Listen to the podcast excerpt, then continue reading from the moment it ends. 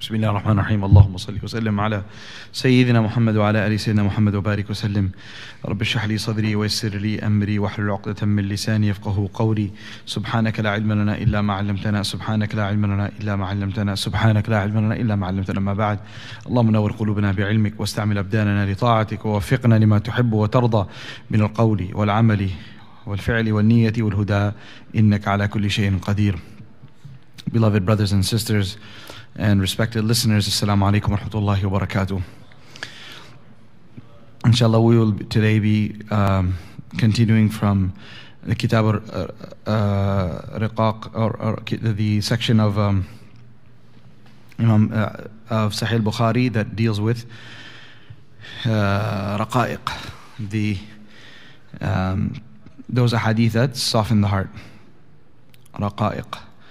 So, the hadith we covered last time I was, t- I was doing the dars was the hadith where Nabi alayhi salatu wasalam mentioned the benefits of certain actions that will make a person haram on the fire of Jahannam. If you remember, it was 10 things we covered. The hadith of Sahih Bukhari related by Utban bin Malik Ansari radiallahu anhu he says that the Prophet ﷺ came to me and he said, لن يوافي عبد يوم القيامة يقول لا إله إلا الله يبتغي به وجه الله إلا حرم الله عليه النار. And that if anybody comes on the day of judgment, uh, on, the, on the day of judgment, saying La ilaha illallah sincerely, with the intention of gaining Allah subhanahu wa ta'ala's pleasure, then Allah subhanahu wa ta'ala will make Jahannam forbidden upon him.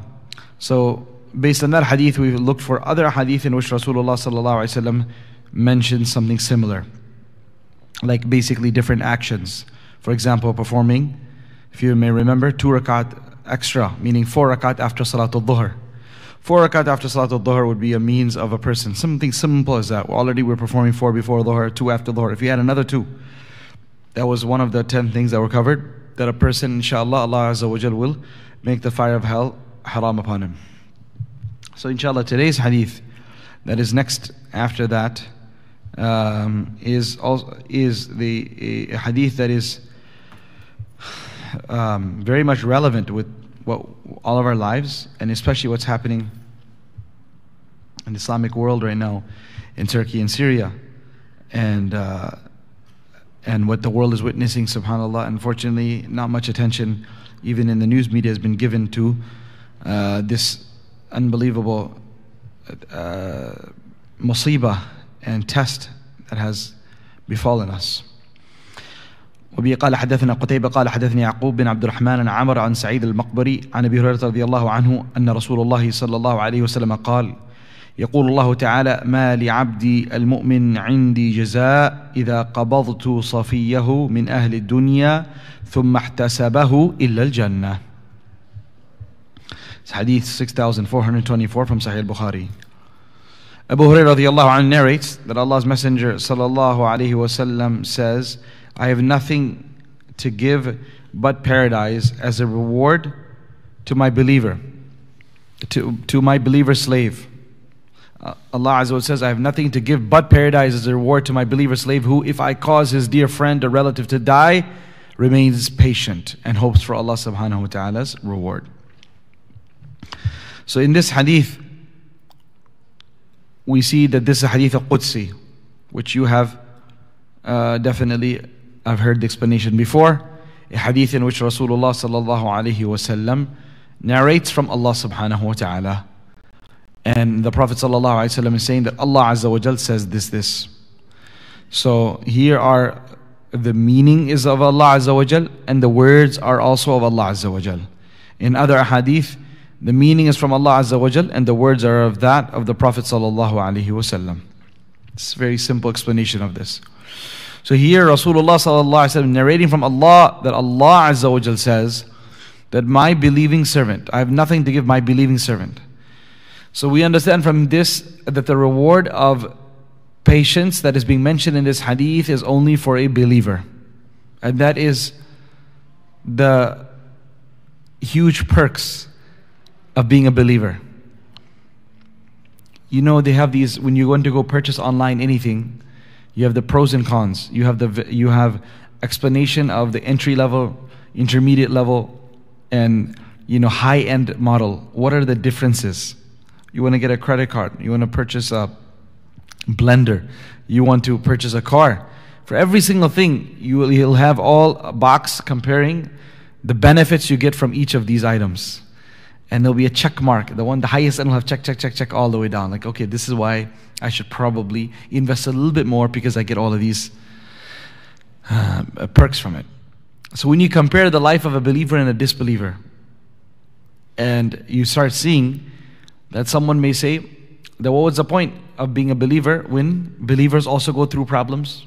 Believers also, also suffer loss of life. Believers also suffer loss of job. Believers also suffer diseases and disgrace at times. And now, in this case, a massive, massive earthquake. How does that help? And so we learn from this is that yes, difficulties will come upon this world to everyone, and uh, people will suffer. But people who have Iman, and only the people who have Iman, they actually have something to look forward to when the dust, when the dust settles. When it's all over, even if they have died, even if their whole family has died in front of them, even though they have lost all wealth, but alhamdulillah, they've got something to look forward to, which is the pleasure of Allah and the everlasting paradise. That option is only available for a believer. No other individual, no matter how righteous they may be, how God fearing apparently they may be, how kind they may be, if there's no Iman, those rewards are not present. And so, us sitting here listening, how blessed we should feel that yes, we are very sinful, we are very far away from where we need to be, but Allah blessed you and I Iman. And due to that Iman, at this very moment, any difficulty that we, you and I are experiencing, if we simply have patience and expect rewards from Allah, that then our uh, what we where we will be bi'idhnillahi ta'ala at the end will be not light years is not a right word we'll just be in a whole different world compared to anyone who was not blessed with this iman. And so what did you and I do to to gain this iman? Nothing. We were gifted by Allah subhanahu wa ta'ala right? If someone is gifted he didn't earn it. He didn't inherit it. He was gifted out of the blue some immense amount of money or a, a, a luxurious, beautiful home, how indebted he would feel to that individual who's given him this gift. Much, much, much more should be the level of feeling of gratitude and being indebted to Allah subhanahu wa ta'ala for the gift of Iman that you and I have. By virtue of which, whatever difficulty any one of us or our loved ones are going through,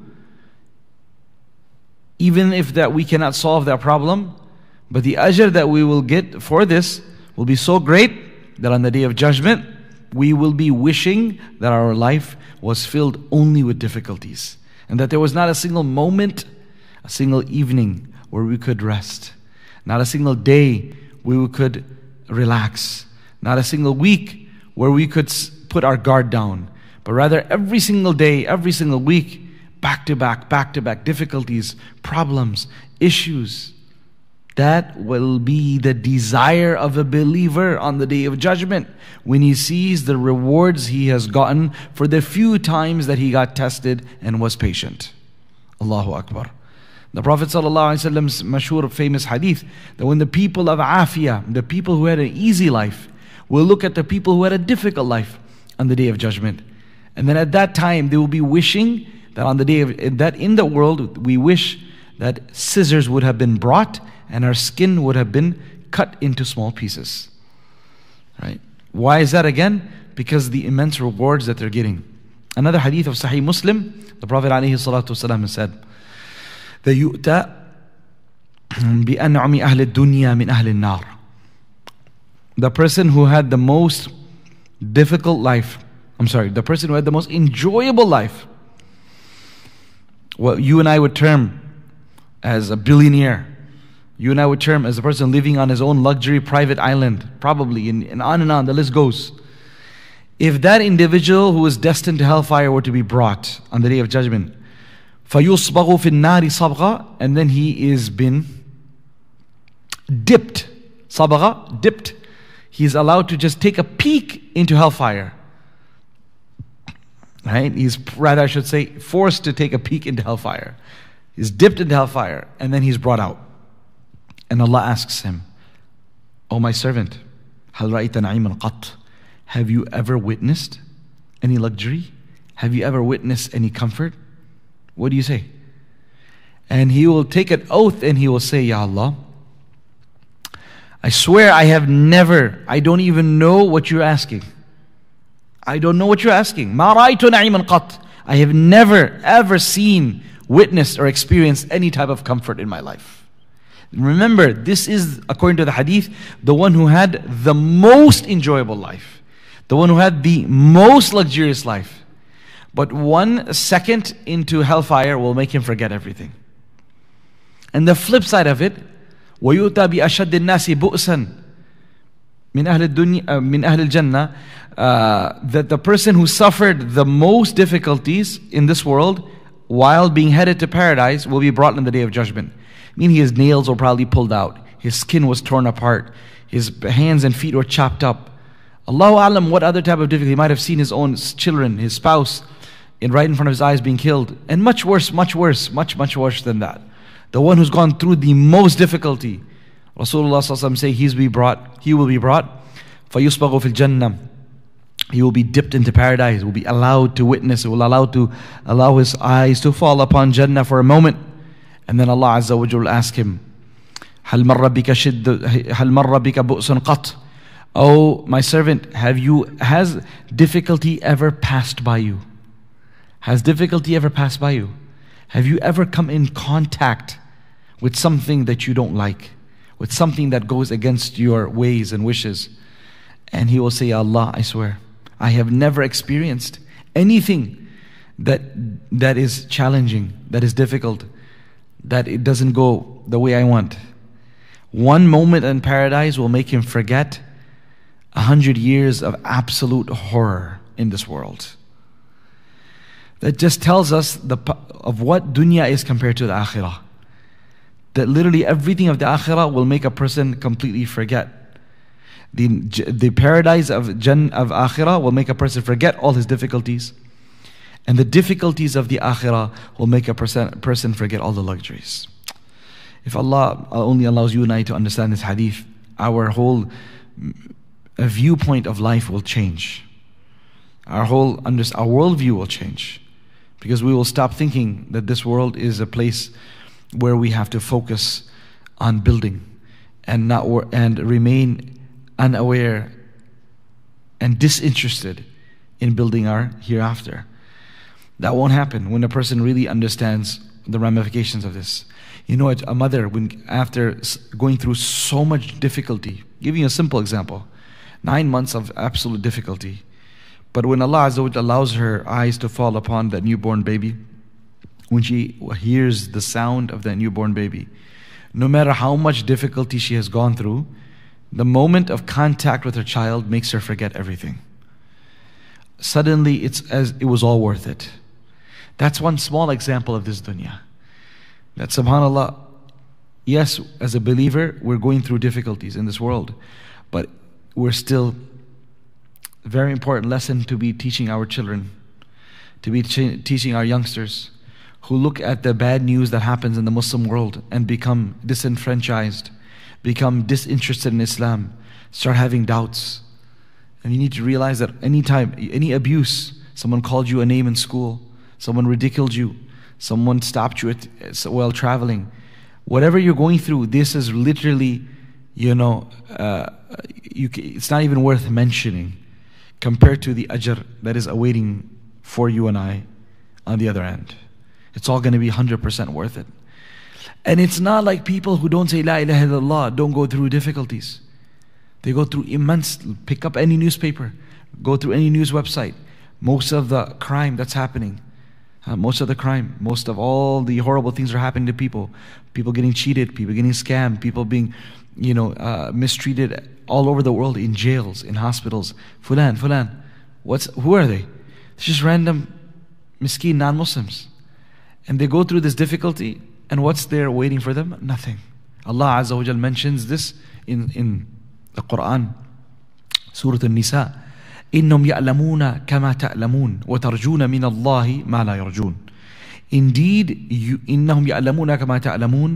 The kuffar and the disbelievers are suffering the way you are suffering after the battle of Uhud. Alright?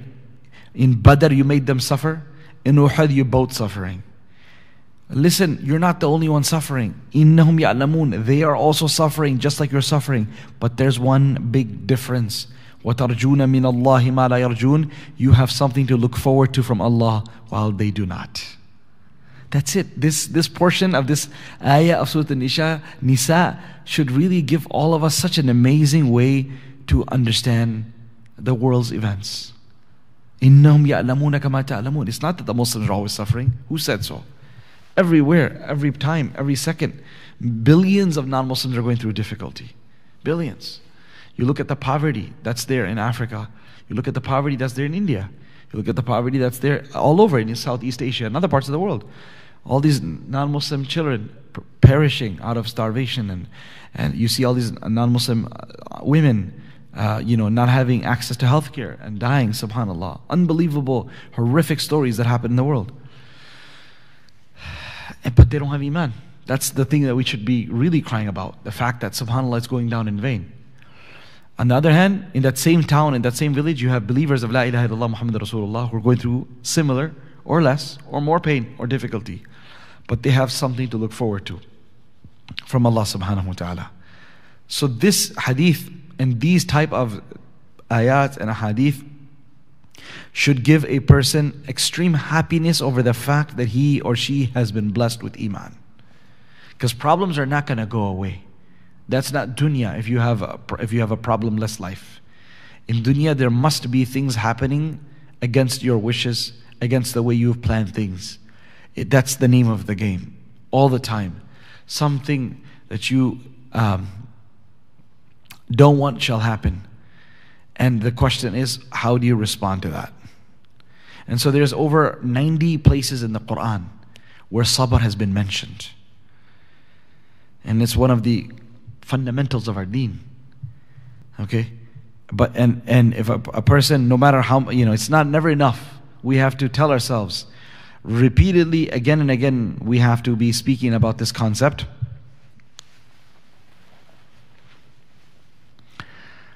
Because we're all going through challenges, and every single day we have an opportunity to gain Jannah. Every day. You know, then sometimes you say, but Ramadan is not every day. Laylatul Qadr is not every day. You're right. But you and I have an opportunity to gain Jannah every day if we simply remain patient in the face of difficulties that we go through. Sabr is something so comprehensive. There are multiple books written on this topic. But subhanAllah, yani a portion, I mean, I can't share everything here, obviously. So much, this is a whole huge section of our deen. But I want to share with you is the fact that sabr, literally, as ulama have said, it, comp- it encompasses our entire life. It's such a concept that encompasses every aspect of our deen. For example, علماء write إن كان الصبر عن شهوة الفرج المحرمة سمي عفة If a person is tempted to fulfill his lust in a haram manner, being invited towards to fulfill his lustful desires, in a haram manner, and he doesn't do so, he does sabr. This is called iffa. This is called afif, to be chaste. And the opposite is fujur and zina. Okay, in كان عن شهوة البطن. If a person is tempted to eat something which is haram, or to eat something of, the, out of that belongs to someone else. And he says no to it. This is called sumya sharafun nafs wa shab'un nafs. It's called sharafun nafs, meaning you're, you, ha, you have an honorable soul. You have, you have dignity. And the opposite of that is called dana'a wa da'atun nafs, lowliness.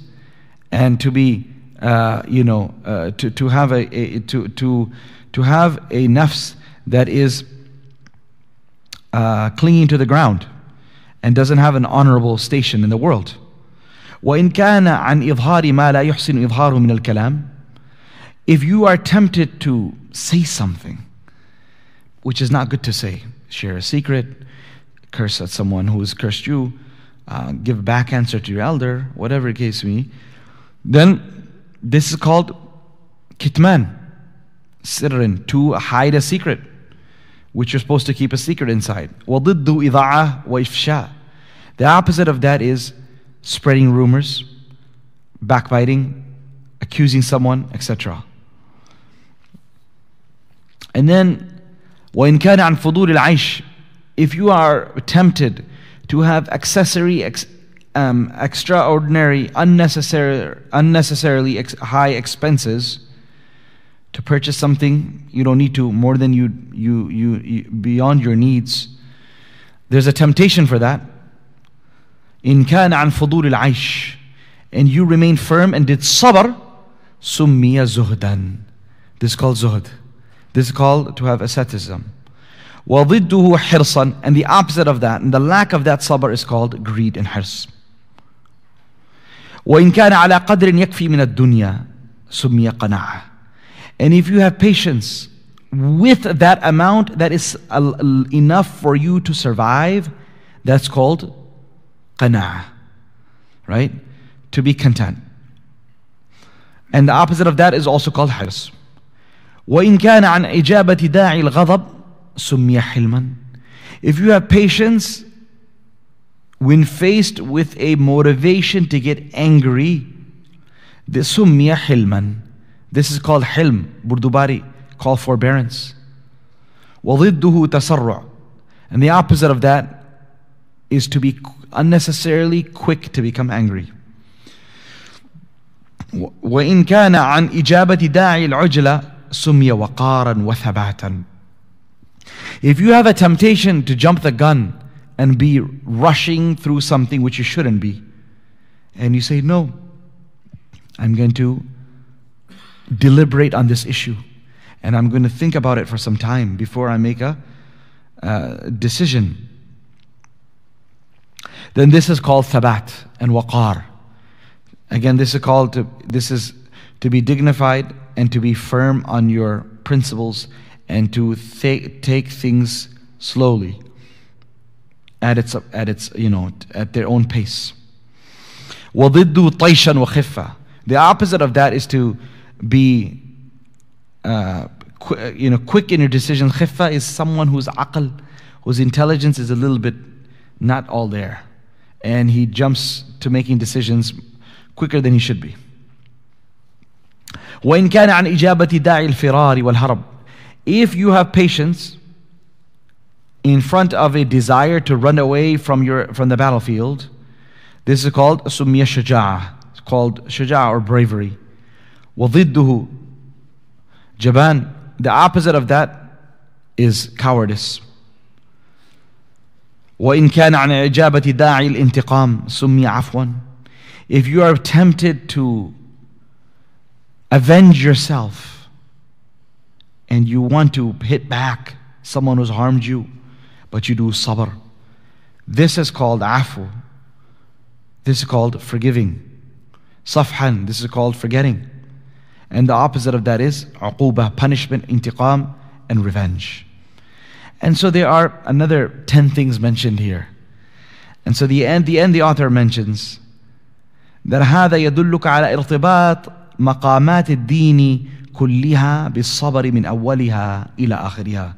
All of these examples show that sabr is connected to all levels of deen. Every level of deen, every good quality of deen, you have to have sabr. And so when a person strengthens this internal resolve and internal ability to be patient, literally his entire deen will become beautiful. And if we are lacking in one aspect, if we are lacking on one this one issue, which is called sabr, then unfortunately our entire deen will suffer. And so this is something beyond just, you know, you tell you hear people telling you by sabr sabr when you're going through difficulty. No. Our whole deen, subhanAllah, is based on this. Again, the Prophet ﷺ is saying in Hadith Qudsi that Allah Azza says that He has nothing but paradise waiting for His believing servant and slave. Okay, what who does who has patience? When does he have patience? He has patience when Allah chooses to take away one of his beloveds. Some hadith talk about children, losing a child specifically. Other, this hadith does not speak about child. It says your beloved. Could be your sister, could be your brother, could be your, a parent, of course, could be a spouse. And that whether we had patience or not, we would not have been able to stop what was decreed and what was meant to happen. However, we have, by being patient, inshallah, earned Jannah. What is Safi? I told you this means someone who is chosen, right?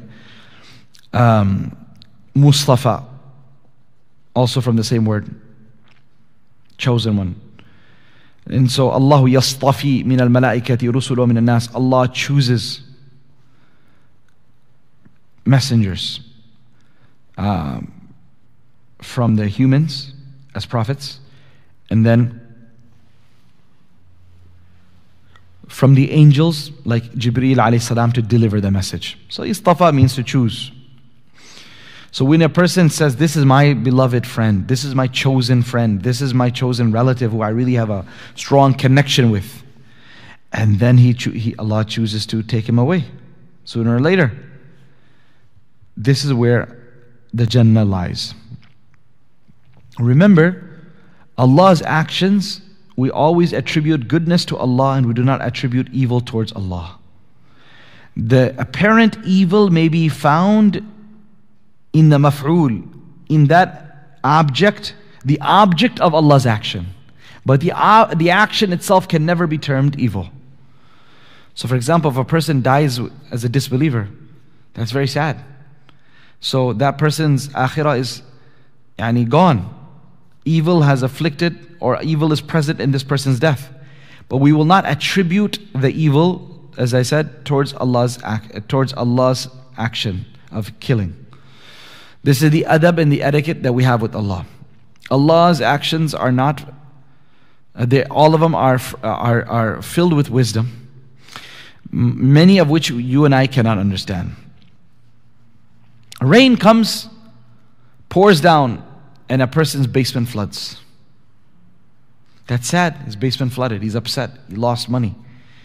But in a drought struck area, the rain was a huge blessing. So, as thousands of people are rejoicing over the coming of the rain, the grass has become green, the crops have come back to life, the rivers are flowing, fish is coming, everything is going great. Specifically, however, this individual's got a flooded basement. So the action of Allah subhanahu wa ta'ala is great. And it had a general wisdom, general benefit, although some people may have suffered slightly or a lot.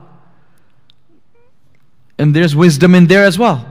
That Allah subhanahu wa ta'ala wanted this action of his, his flooding of his basement, say for example, to become a means of him turning around in his life. How many times you and I have witnessed ourselves, people who we know, that a passing away of a relative changed their life for good.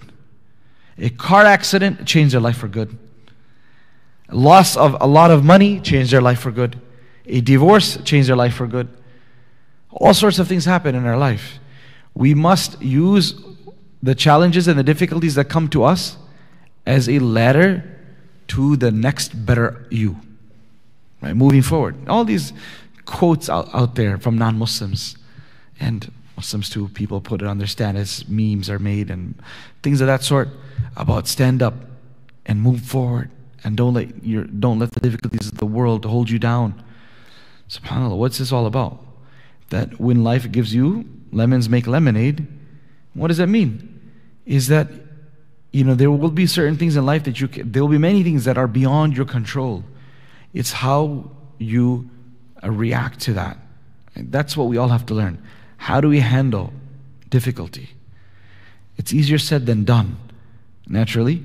But the Quran and Hadith are replete with advice, with, with fada'il, with virtues, with examples. We have to study it and we'll understand mashallah, uh, I came across, you know, a scholar when I was just visiting South Africa. And subhanAllah, he told me he had a book, a very nice book he, uh, that he published. It was uh, the virtues uh, and the thawab and the reward uh, for someone who's lost their child. A whole book in English. Another book he had was virtues of sickness. I said, This is such an important topic you wrote on. This is so, so necessary, you know, and, and so beneficial. So he told me he went to go visit a sick person who was like going through some severe critical illness and a lot of pain. So he said, I sat with him for seven, eight minutes. Ayad, went to go visit him. And I shared with him a few words from Allah, from the Quran, a few words from Hadith, and it cheered him up. And he felt so happy that I came and he was just, it changed his whole mood. So he said, I realized that I have to do something. This is a topic that he said, I went back and wrote 50 pages on it. So now he said, many physicians are my, are, are my regulars. They come every week, every couple of weeks, purchase 100 copies. Small book, probably like a dollar. He said, purchase, uh, you know, he could have sold it, of course, for much, much more, but mashallah, he's not trying to make money off of these things. He, you know, he, buy 100, he said, literally every Muslim patient the doctors go to, they, I don't know if you're allowed to do that over here in this country. I'm not sure what's, what's the rules about that. But uh, maybe we should try to get some of those too. Because I think it, it really is so necessary that it's all about the perspective. You're sitting there thinking, oh my God, I'm dead. You know, I lost this, I lost that. This horrible, my life. My God, it went from frying pan into the fire. That could be a way, and then subhanAllah, a person who was supposed, to die tomorrow dies today because of his just negativity and feeling depressed and whatnot. On the other hand, a person, subhanAllah, has this mindset of just being positive and that, you know what, I never did dhikr and dua my whole life. Well, guess what? I'm stuck to the bed now. What am I supposed to do? I'm just going to sit here and make Allah, Allah, and I'll make qada. I'll lay in my bed and make all the qada of my salah that I missed in the past. I don't know if I'm going to come out of this. So these few weeks, few days that he's in the hospital could be a huge life changing experience. And even if he passes away, he passes away. The ending is what counts. So, you know, like sometimes when I, I speak to these uh, people who are leaving Islam or want to leave Islam or already left Islam, I said, listen, man, this is one big thing I always talk about. I said, I know as a believer, I can go to a grieving parent who's lost a child. I can go to a grieving son who's lost his mother. I can go to a grieving wife who's lost her husband. You know, I can go to a divorcing, uh, a divorced wife or a divorced husband who are going through trauma and, and ask for advice, walillahi I'm confident that I can say something that will definitely, definitely, you know, brighten the day for them. I might not go as far as to say bring a smile, but definitely lighten the day, lighten the mood, and give them perspective. And I ask these atheists, agnostics, ex Muslims, what have you got? What have you got to go tell someone that will brighten their day? You've got nothing. You said you've come from nothing, you're going to nothing suck it up and die. That's what you've got to say. You know, that doesn't sound like a very appeasing to me. Subhanallah. But we have something amazing. We've got the Quran and the Sunnah that gives us, no matter what you throw us into, even for Turkey, you saw all those messages are coming around, the various hadith are coming about how is Zalzala is a mercy.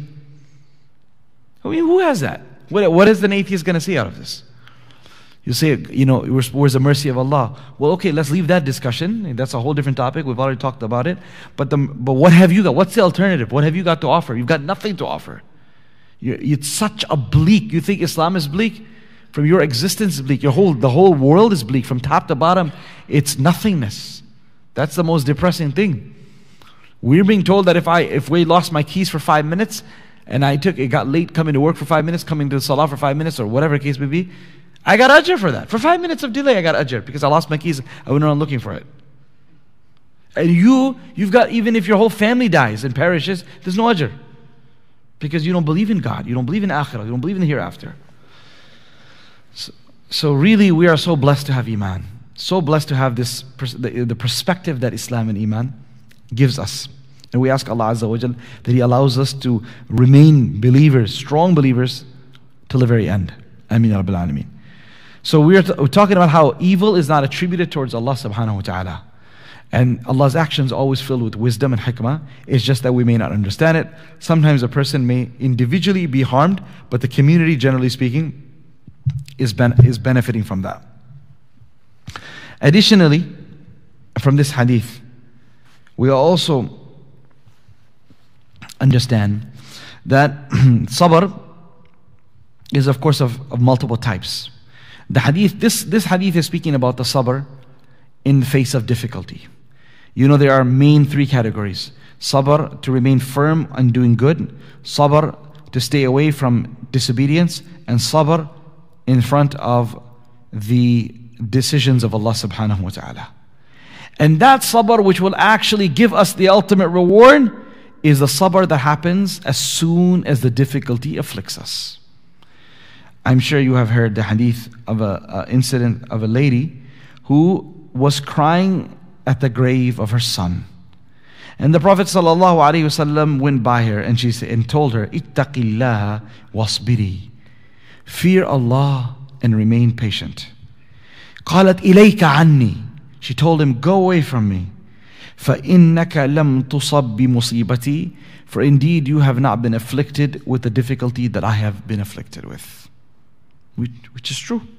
And you're right. When you tell someone, hey, you don't know what I'm going through. You're right, I don't know what you're going through. What you're going through.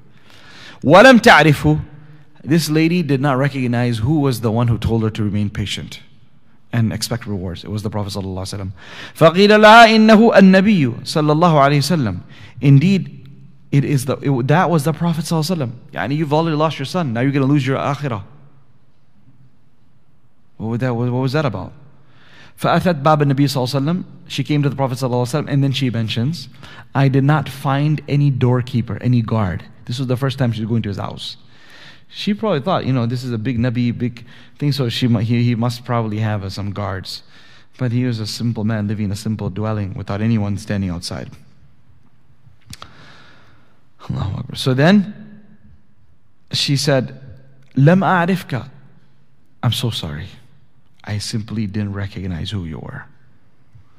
فقال the Prophet ﷺ responded إنما الصبر عند الصدمة الأولى Indeed the patient that the patience that is rewarding and the patience that counts is the patience that happens as soon as the calamity befalls. Now, after one day or after a couple hours, when you've cried as much as you possibly could, you've come to tell me sorry. Okay. But the ajr is gone, basically. You're not going to get your son back either way. But you had the opportunity of gaining massive amounts of reward had you remained patient at that juncture. And this is the explanation I'm giving you. That is why some of the uh, wise men have said العاقل يصنع في أول يوم من أيام المصيبة ما يفعله الجاهل بعد أيام An intelligent man does on the first day of being afflicted with a problem that which an ignorant man does after many days. An ignorant man, after seven days of running around, what does he say? Choro bhai, kya kar sakte My money is gone. Khalas, I'll make sabr. Right? Now she's not coming back. He's not coming back. This is what I'm going to forget it. I'll just do sabr. Inshallah, we'll look for something else now. Look for some another job. Look for another investment. Look to get married again. You just you you you you convince yourself that you know what you're going to move forward. An intelligent man does this convincing on the first day. That doesn't mean you're not allowed to grieve. That does not mean you're not allowed to cry.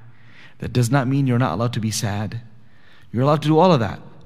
But there should not be shikaya about Allah. Don't complain about Allah. You can complain to Allah, but you cannot complain about Allah. There's one word called shikaya, and there's one word called shikwa ilallah. A shikwa ilallah. That's what Yusuf Yaqub salam did. Innama ashku bathi wa huzni ilallah. Indeed, I only complain about my sadness and I only present my grief to Allah. وَأَعْلَمُ مِنَ اللَّهِ مَا لَا تَعْلَمُونَ And I know from Allah what you all, oh my sons, don't know. I know about the ajr. I know about the, the fact that the end will always be good for the believers. I've lost now three sons. And, but I still, I'm going to cry, cry. He cried. Didn't mean, didn't stop from crying. وَبْيَضَّتْ عَيْنَاهُ مِنَ الْحُزْنِ فَهُوَ كَظِيمٌ He lost his eyesight out of crying. And he bottled up all the anger towards his sons inside himself. He didn't tell them that, you know what, I think what's going on amongst your guys. He kept it to himself. And he said, There's no point in talking to you all. I am only going to complain about my situation towards Allah. So that's fine. You can do that. So when someone is frustrated and venting to you, or I'm, I feel like I should vent to you, I should be reminded that there's no point about venting about Allah to you. I should rather speak to Allah directly. And guess what? as the more you cry in front of Allah, the more ajr you're going to get. Think about that. Share your whole sad story with Allah. And Allah is not going to mark you points off. He's going to give you points for coming to Him. So there is a place to cry. There is a place to vent. It's just that make sure you're at the right place. And that's on the musalla. That's with our hands raised in front of Allah. That's in the darkness of the night in the corner of our home. Speaking to Allah subhanahu wa ta'ala. And then not only are you allowed to do that, but you'll also get ajr. How many people out there really need a cold shoulder? I'm sorry, a, a shoulder, not cold shoulder, but rather a, a shoulder upon which they can lay their uh, rest their head and shed some tears. How many people today, as we speak, millions of people, millions of people are yearning to find someone to speak to, someone to wipe their tears off, someone to give him a hug. But my beloved brothers and sisters and dear listeners, if we've learned how to speak to Allah, we won't be a handicap. We will never need anyone if we know how to find good connection and how to find comfort with Allah subhanahu wa ta'ala. This is where the issue lies. Is we don't know how to find comfort with Allah. May Allah allow you and I to learn how to do this. That when I have my musalla, I'm done. I don't need to look right, left, right. I'm alone. No, you're not alone. You're never alone. نعم المولى ونعم النصير. الله ولي الذين آمنوا. Allah is the caretaker of the believers. He is the best of helpers. He's the best of caretakers. Just, just that one aspect that you have it right there. You don't even have to call. You simply speak. You're too tired or too broken to raise your hands, then just speak without raise your hands. And if you're too broken for your tongue to move, then let your heart do the talking. If, or let your eyes do the talking with tears. And that's that is great. So this is what a person needs to learn is how to turn to Allah subhanahu wa ta'ala and speak to him this ishq and this love and this muhabba and this personal relationship with Allah, I beg Allah that He grants it to you and grants it to all of us, grants it to me and our children and progeny. There wasn't a majlis. Rarely was there a gathering in which in which Rasulullah did not recite this dua. What dua? اللهم اقسم لنا من خشيتك ما تحول به بيننا وبين معاصيك ومن طاعتك ما تبلغنا به جنتك ومن اليقين ما تهون به علينا مصائب الدنيا Oh Allah, grant us that amount of fear of yours that would be a barrier between us and your disobedience. Grant me that level of fear that I will not be tempted and will not be, have the audacity to disobey you. وَمِن طَاعَتِكَ And O Allah, grant me that level of obedience that will push me and get me into paradise. And number three, and O Allah, grant me that level of conviction and yaqeen that will make it easy for me to handle the difficulties of this world. Yaqeen. Yaqeen. When a person has yaqeen, that whatever Allah decreed shall happen. And that's exactly why I am going through what I am going through. If Allah did not will it, it would have never happened. So, how dare I complain to anyone? How dare I raise a finger against Allah's decree? How dare I pout? How dare I express my anger at what Allah has decided? So, how are we going to be able to handle the difficulties of the world? Yaqeen. Yaqeen that Allah is waiting for you. Allah will shall reward you on your sabr. This will make everything that you and I face easy. Ali radiallahu anhu mentioned, إِنَّكَ إِن صَبَرْتَ إِيمَانًا وَاحْتِسَابًا Indeed, you need to remain patient in the face of difficulty with faith and expectations of reward. وَإِلَّا سَلَوْتَ سَلْوَ الْبَهَائِمِ Otherwise, you're going to suffer the suffering of animals or domesticated animals. What he means by that, salawta, salwa al-baha'im means that an animal that's been under the control, brought under the control of its owner, say a donkey or a horse that is pulling a cart, and the owner hits it, you know, not good, but hits it, and painfully.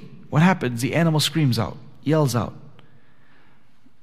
But what happens? Can it do anything? It cries, It may be in pain. But eventually it has to quiet down. It can't run anywhere. It can't go anywhere. It's stuck. It's, the food is going to come from that same owner. So he just goes, goes through the pain, he screams and he yells, and eventually he quiets down and moves on. He said, if you don't have patience, that will happen. That the pain will come and go and you're not going to get anything out of it. That's why if you want to be smart, then the best way for you to do that is to be patient. Ali radiallahu anhu, another instance, if I, if I, I think correctly, it was Ali radiallahu anhu, he gave, he consoled a man who lost a son. And he said, Ya Aba Fulan, O the father of so and so, إنك إن صبرت نفذت فيك المقادير ولك الأجر. If you are patient, then the destiny of Allah shall follow its course and you shall get the reward. وإن جزعت, but if you, if you show displeasure, نفذت فيك المقادير, then the decree of Allah shall move forward. وعليك الوزر, but instead of ajr, you will get sin. You'll get sin. So the smart way then is to remain patient. Umar radiallahu anhu's statement, powerful statement. Listen to this. He says, بما أصبت ببلاء إلا كان لله علي فيه أربع نعم. I've never suffered or test, been tested by Allah, but I always realized that Allah is blessing me with four things. Every time I'm going through a difficulty, I'm realizing Allah is blessing me with four things. Number one, I thank Him for the blessing أنه لم يكن في ديني that this difficulty didn't come in my deen. You lose a life, shahada. But a person loses his iman, a person gets into drugs, alcohol, fisq and fujur. Astaghfirullah. Person's doubting his faith. That's a big musibah. Number two, وَأَنَّهُ لَمْ يَكُنْ أَكْبَرَ مِنْهُ I thank Allah that the difficulty could have been bigger and greater and more challenging than it is now. But Allah chose it to keep it at the level it is right now. Could have been worse. Number three, وَأَنِّي لَمْ أَحْرَمَ الرِّضَاء بِهِ And the, I thank Allah that I am not deprived of being content with Allah's decree and being pleased with Allah's decree. And number four, وَأَنِّي أَرْجُو الثَّوَابَ عَلَيْهِ I thank Allah for the blessing of making me hopeful of the reward I shall get by remaining patient. Again, four things that I'm, alhamdulillah, I'm not being tested in my deen. Number two, the difficulty is not is as what it is. It's not bigger than what it, it, it could have been much worse. Number three, that I'm not deprived of being content and pleased with Allah's decree. And number four, that I am been gifted with the ability to expect rewards from Allah subhanahu wa ta'ala.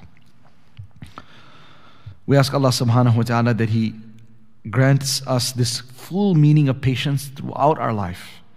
Staying away from every haram, being able to remain firm on every good, and then whatever the decree of Allah comes in any facet of our life, may Allah grant us the strongest levels of patience in the first moments as it strikes. And may He keep our test easy for us, for indeed we are very weak. We also ask Allah to accept the shahada of the hundreds and thousands who have been killed in Syria and Turkey in the past week.